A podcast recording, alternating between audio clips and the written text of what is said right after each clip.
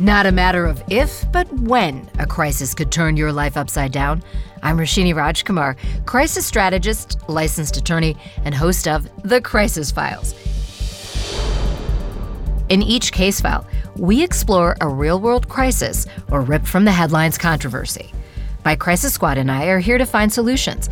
We also turn to special subject matter experts and newsmakers to dissect big topics. In all cases, our suggestions are meant to help you handle your own crisis or prevent crises from happening. We do not provide legal, financial, medical, or PR advice for particular situations, but strongly recommend you seek out professionals to help your specific need. Today, film critic and entertainment reporter Paul McGuire Grimes is here to talk about a topic that looks to be a crisis in the waiting. What happens to the British monarchy now that Queen Elizabeth II is no longer? In a case file I call The Queen is Dead. Queen Elizabeth died on September 8th. Her funeral was on September 19th, where 2,000 guests, including 500 leaders and foreign dignitaries, were part of the first state funeral since Winston Churchill's. All living former British prime ministers attended, as well as all European royalty. Her passing gives us a moment to consider what's next and discuss the distinct camps on whether the monarchy should even continue.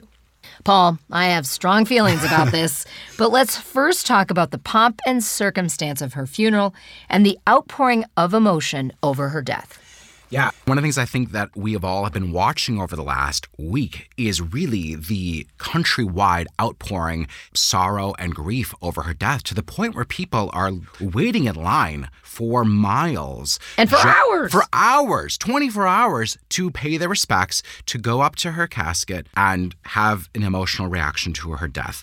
It's been interesting to watch that country outpouring. It's been interesting to see how the family is reacting how what the narratives coming out of the media are in terms of Harry and William, Meghan and Kate, the succession of the throne. How does that all play in? What are they all wearing? There's so many optics regarding the actual monarchy in terms of this is how we do things.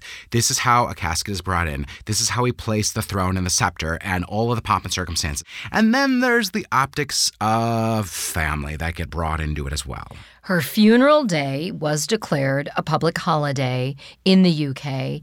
At the end of the funeral, two minutes of silence were observed across the United Kingdom. She reigned for 70 years. She met so many of the United States, I think it was around 15 yes. different presidents, something like that.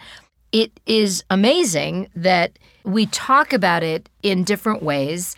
The Commonwealth has 56 countries. The British monarch is the head of state over 14 of those countries, in many seen as a ceremonial head of mm-hmm. state, not really actively doing the laws.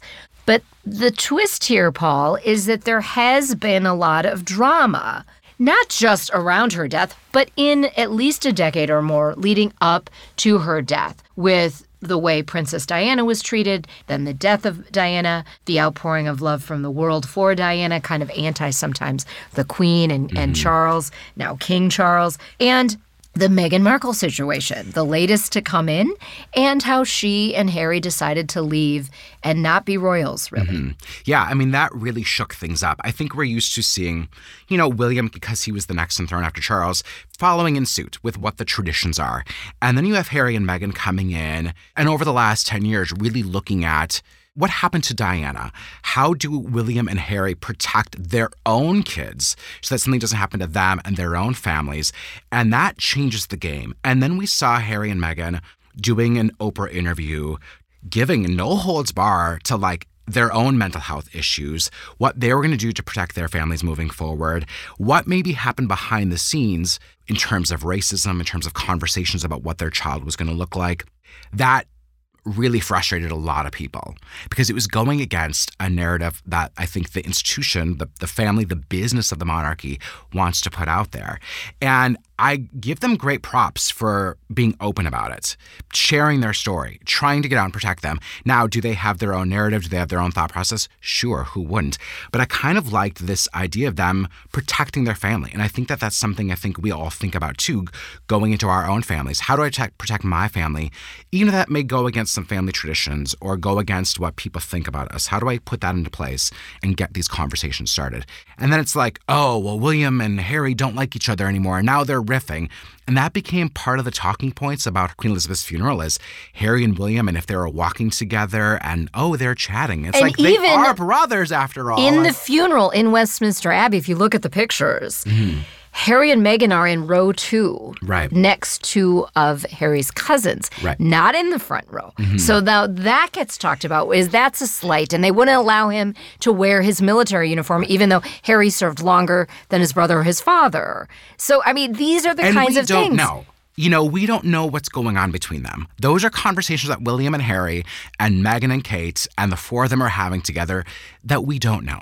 We It's hear just spec- like you don't like we don't know what's happening when you and Ryan go to Thanksgiving exactly. with your family. we don't know. Um, I don't like that there's speculation about that. I don't like that we are quick to put them at odds against each other because we don't know. And why is that a talking point? Instead of maybe talking about what's going to happen next. What can we learn going forward with the monarchy or with William in power or with Charles in power? What is that going to look like? So, part of the issue for me, and I have to kind of separate this from what Queen Elizabeth did, the reluctant queen. Her father's line wouldn't have even come into this position had her uncle not abdicated the throne Right. for an American divorcee way, way, way back. So, okay, that being aside, I was born in Sri Lanka, the island off the tip of India. It's its own country, for those who didn't know, part of the Commonwealth. Sri Lanka and, Indi- and India got independence around the same time in 1947. My mother was a toddler at the time, my father was four or five years old.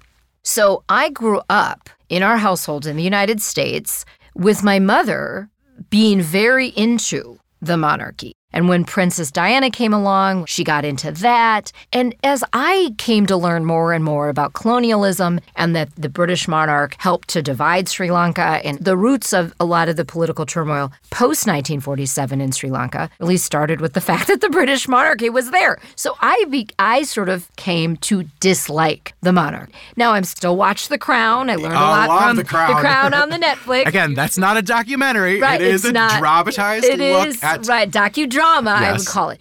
But they had to have done some research somewhere. So oh, meticulous research. meticulous research. I'm watching The Crown with all of this angst toward the monarchy. For a long time, have believed, still do, the monarchy should go away. They're a burden on the taxpayers. And also, like, just knowing different times I'd have fun arguments with my mother. Like, Mm-hmm. mother, these people destroyed your country, and yet you've got a picture of Lady Di in your room. You know, Mm-hmm. those kinds of things. That being said, I would like to see the monarchy go away. I'd like to find a way for them to retire themselves.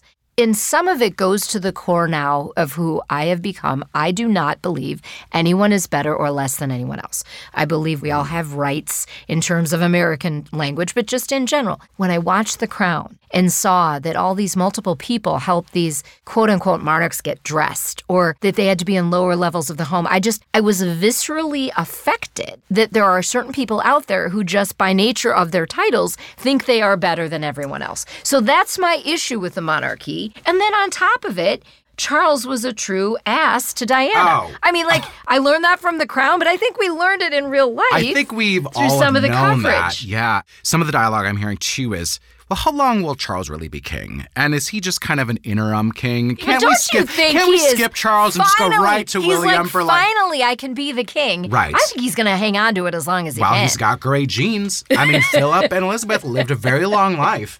So Yes, it's not did. like Charles will be there for four years. I think this can be a great time, and maybe we won't see this with Charles. I see Charles being someone that will keep the very traditions that his mother put into place or the history of the monarchy has put into place and kept that going. Especially if people believe the narrative of him not talking to Harry regarding all of this. He seems like a very traditional guy. Maybe it's up to then William when he takes the crown in 20 years or whatever it is to really maybe change some things. And what does that look like? I don't know. Maybe it's being more open about the conversations. Maybe it's being more of a peacemaker than Charles could be. And maybe it's not thinking, well, this is the way we do things and this is the way that things have to be done, which I think is what Elizabeth had to do at the same time. I think there was a saving of face that she always had to do. You know, whether she that- really couldn't live her own life, Paul. No, oh, absolutely she not. was really this life of service. I mean, I think that is what is interesting, and that's what I would love to dig into and really understand myself. I mean, I don't think I could be that way, Mm-hmm. and I don't know that a lot of Americans could be that No. way. So it may not only be up to the quote unquote monarchy.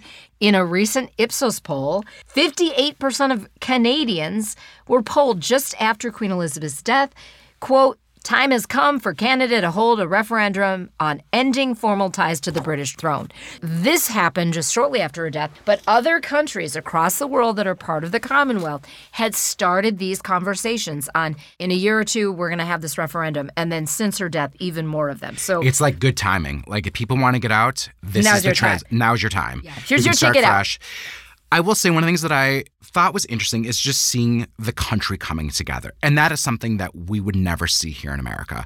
Our country, in my opinion, right now is so divided politically that if a president were to pass away, you would never see this and some of our country doesn't even know who the president is. Well, there's that. So- yeah. Even when I think it was George H.W. Bush, when he passed away, not all the living presidents went to his funeral. And that was sad to see. And that was sad to see. Or if a first lady passes away, not everyone goes when I feel like they should. And why is that not happening? Well, you wouldn't have a country coming together if any of our presidents taking the day off, mourning him, having this lying Well, here, you know, as I was pulling together some of these amazing stats, 500 world leaders and foreign dignitaries. Can you imagine the security nightmare that was? Oh. For the UK to have that many, and yet it was safe. Yep. There was no violence. Even Google turned black for the day. It's Doodle. Mm-hmm. Yeah. It turned black for the day. There is not anyone else I can think of, whether you liked her or not, respected her or not, Mm-hmm. that has that much of a reputation and credibility around the globe to garner this attention and the presence at her funeral, the outpouring from not just the UK, the world. And that is saying something. It does. Whether you like her or the, the, the monarchy as itself, there's something to be respected about someone that can have that type of power and that image for 70 years. The city was still going on. I think people forgot, like, London was still happening. Right. People were still going to business and work. And yet, the whole people were waiting in line. The world almost came together for this one person. How can we think about that with maybe some of our leaders or moving forward in our own country? Is that even possible anymore? What I'd love to see is that we can take whatever each of us believes was some of the good of Queen Elizabeth mm-hmm. and use that as inspiration. Right. And really ask ourselves should we be putting people on a throne, on a pedestal? We do it in the United States, they do it in the UK in different ways, but some of our celebrities, we do that. And, Absolutely. And think of some of our professional athletes who continue to behave badly, commit crimes, get charged with crimes, or accused of crimes, and yet they're back on the courts and the rinks making millions of dollars. When things happen, and, and for many people, the death of the queen was a tragedy. For others, it's like, look, she was 96 years old. I mean, come on. She lived a life. She lived a very And long life. She's at rest now next to her husband, buried next to her husband. And we shall see. I haven't been that impressed with the PR coming out of um, the palace for many, many, many years. So it will be interesting. But what I would like to see is the world is far more global and connected than way, way back, centuries mm-hmm. when sometimes these monarchs were needed just for order, just for whether it was safety, order, whatever. I don't know that we need the monarchy for those reasons anymore. I would hope not, but maybe that's maybe that maybe that is a guiding light. If a country is divided like we are, maybe you need someone that is this guiding light. Instead of putting that job on someone else, maybe the job that we have to do is to hold ourselves accountable and ask for the right things and put our own to be transparent about what, what what we need in life. If like to go back to Harry and Meghan, if they are saying we need to take care of our mental health. We need to take care of our anxiety issues. We do not want our children to be a part of this. Maybe we need to respect that and not turn our noses at that or not say, well, you're going against tradition. Okay, that was the tradition of the time. What is happening right now to help ourselves? And here are a lot of people who are in this monarchy who have very big platforms. Yeah. So, how do you use that platform? And you mentioned Meghan and Harry, they're using it in a certain way. Now, King Charles has a different platform. Mm-hmm. How is he going to use it? Is he going to use it for unification, for transparency, for To openness, progressive. or more or power grab? Right. Yeah. Or division. Always, always a treat chatting with Paul McGuire Grimes. You can check out all things Paul online at paulstriptothemovies.com. Today's Crisis Brief brought to you by Minneapolis Regional Chamber. Number one, consider any conversation for change. Look at tradition as well as what makes sense going forward. Number two, reflect on the Queen's life of service and how we think of that topic of service in our country. Number three, consider how people in positions of power or any position use their platforms. Are you using yours for good? The Minneapolis Regional Chamber is a proud sponsor of the Crisis Files podcast. The Minneapolis Regional Chamber is the area's most active business advocacy organization, playing a critical role in top issues impacting the region, including workforce development, education, housing, and transportation.